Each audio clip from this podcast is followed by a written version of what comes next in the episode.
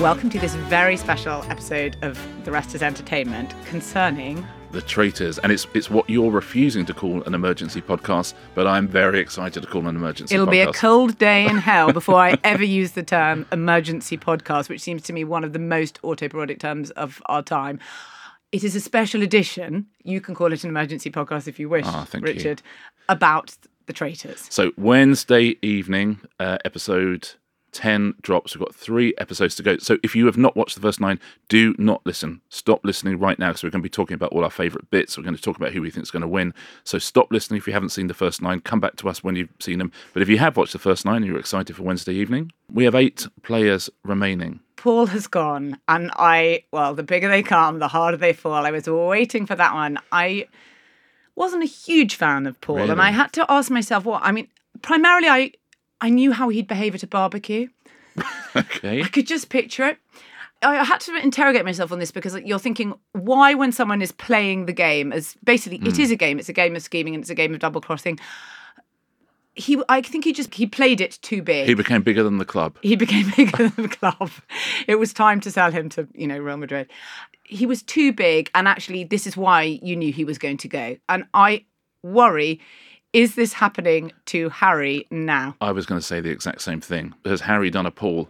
He's This is- become a sort of twenty-two-year-old Scarface, which I, but I can't. We know how the movie ends. Yeah. You see, so maybe he'll rein it back in. But if he carries on on the trajectory that he was in for most of nine, of just really giving too much information, Yeah. trying really getting into that role of master manipulator, I fear that he's not so long for this I think Scottish I- world. I, I think it's exactly right. I think it may have gone to his head a tiny bit, as it would.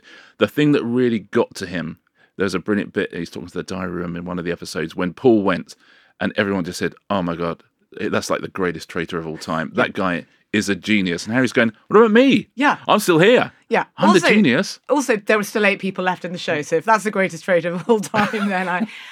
Having said all that, and something I said when we did the sort of preview of the whole series before it came out, when these shows work really best, they kind of cleave to those narrative tropes of fiction, and Harry has had a glow up because let's face it, at the start you thought.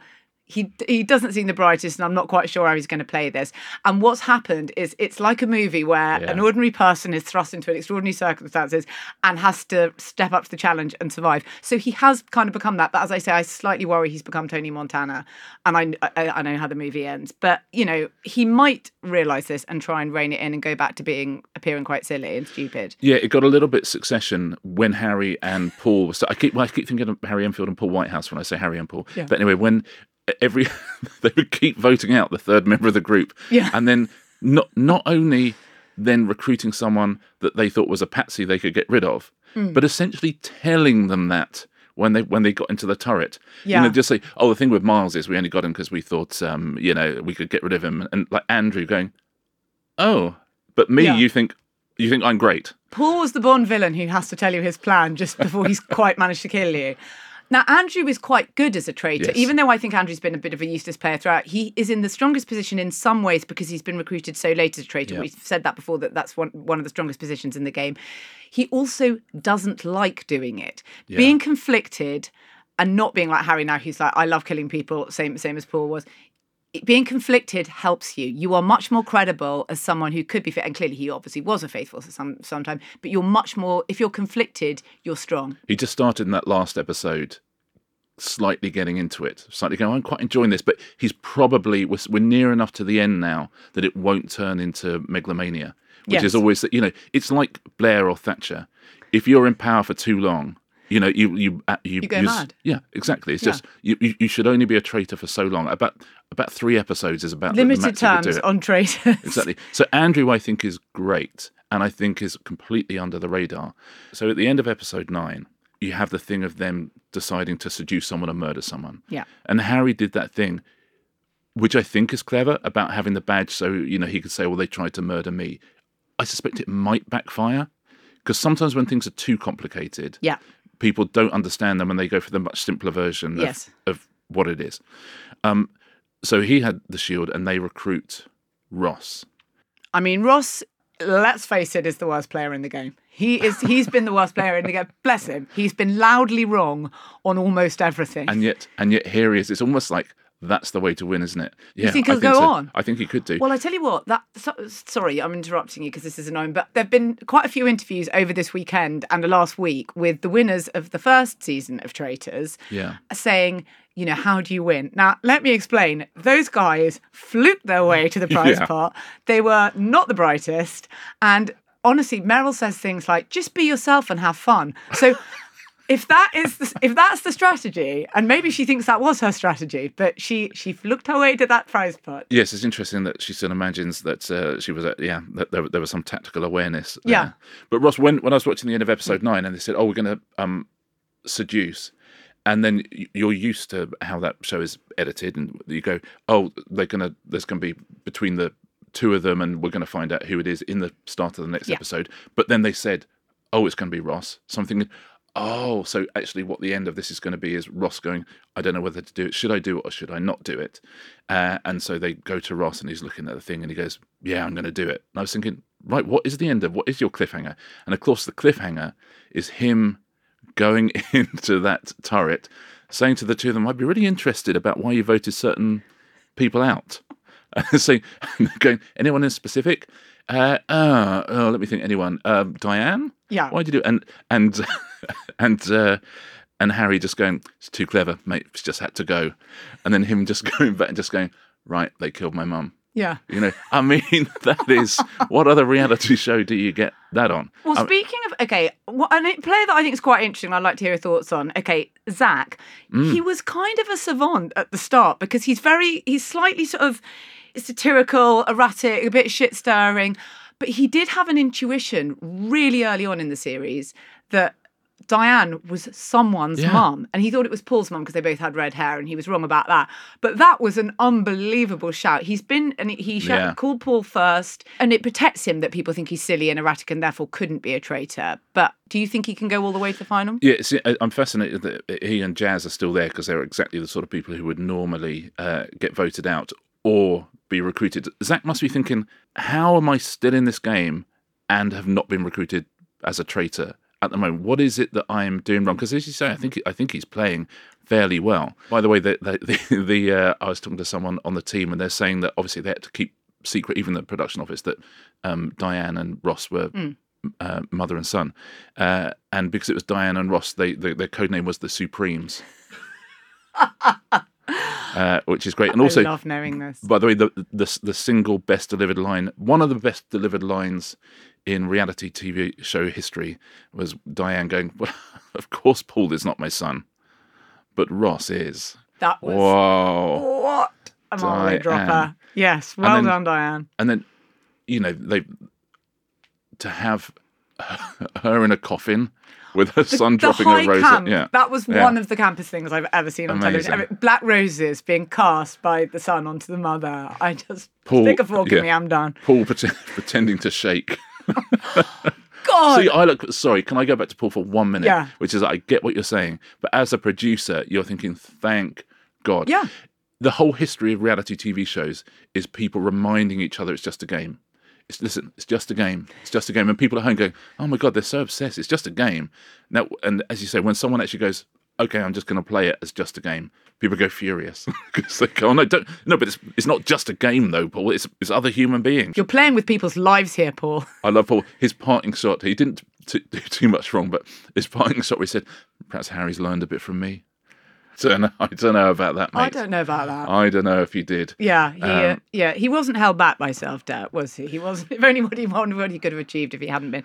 But uh, can I also? I think I have to comment on the fact, uh, uh, which I thought Claudia commented rather tartly on it, that when they were given the chance to recruit again, oh my, you're going to recruit another guy. Another man. the only female traitor in that game was Ash, uh, Claudia's hand on her shoulder, and that's it. They, Yeah. you, you, it was almost as though they couldn't see. They said, "Oh, we'll get Miles. He's a really strong player." No, he's not.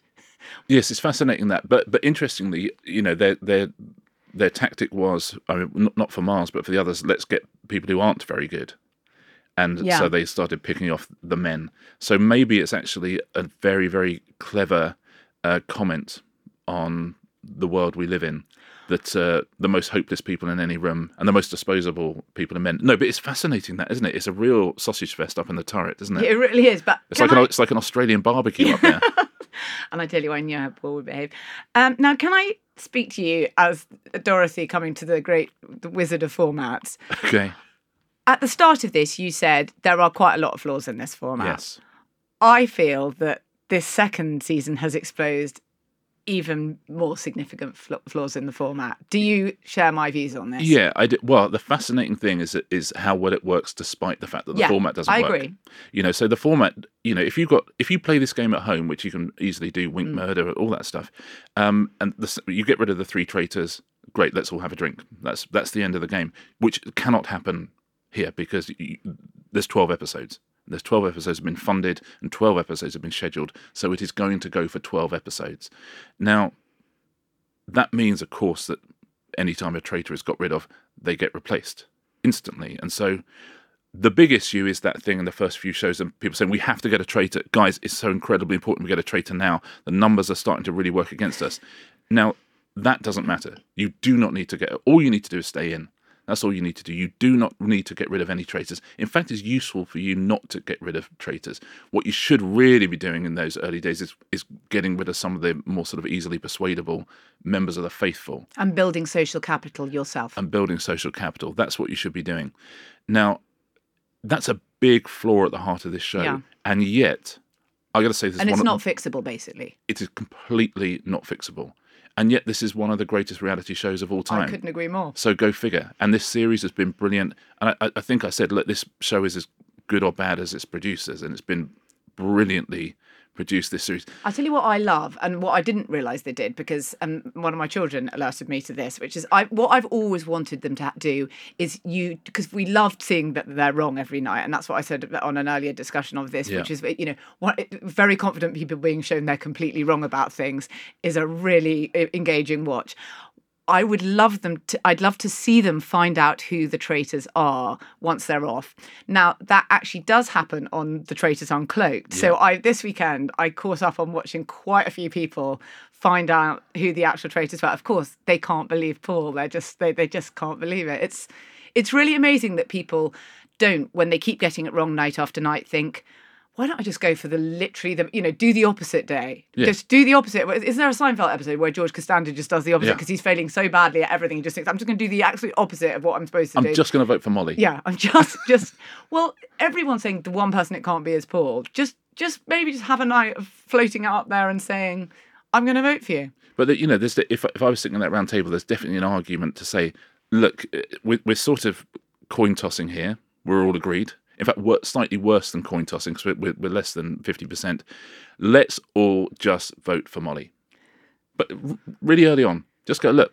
N- absolutely nothing against her, but we might as well. the herd behavior is another sort of element it's arguably a bit of a flaw in it that they that the herd behavior is getting in the slipstream of more vocal people and just saying i've gone along with that in the first season that didn't happen so much Yeah. because as always you've got the new newly fallen snow of a first season and you can make of it what you will once people have seen a season themselves and then they become contestants in the next season they've got a whole load of views about how they're going to do things But they could. But you know, again, they can't because they're in a castle with loads of people and loads of cameras everywhere, and they're completely cut off from their normal life. sleep deprived. They're sleep deprived you know they're in an insane environment. And so everybody reverts to the mean.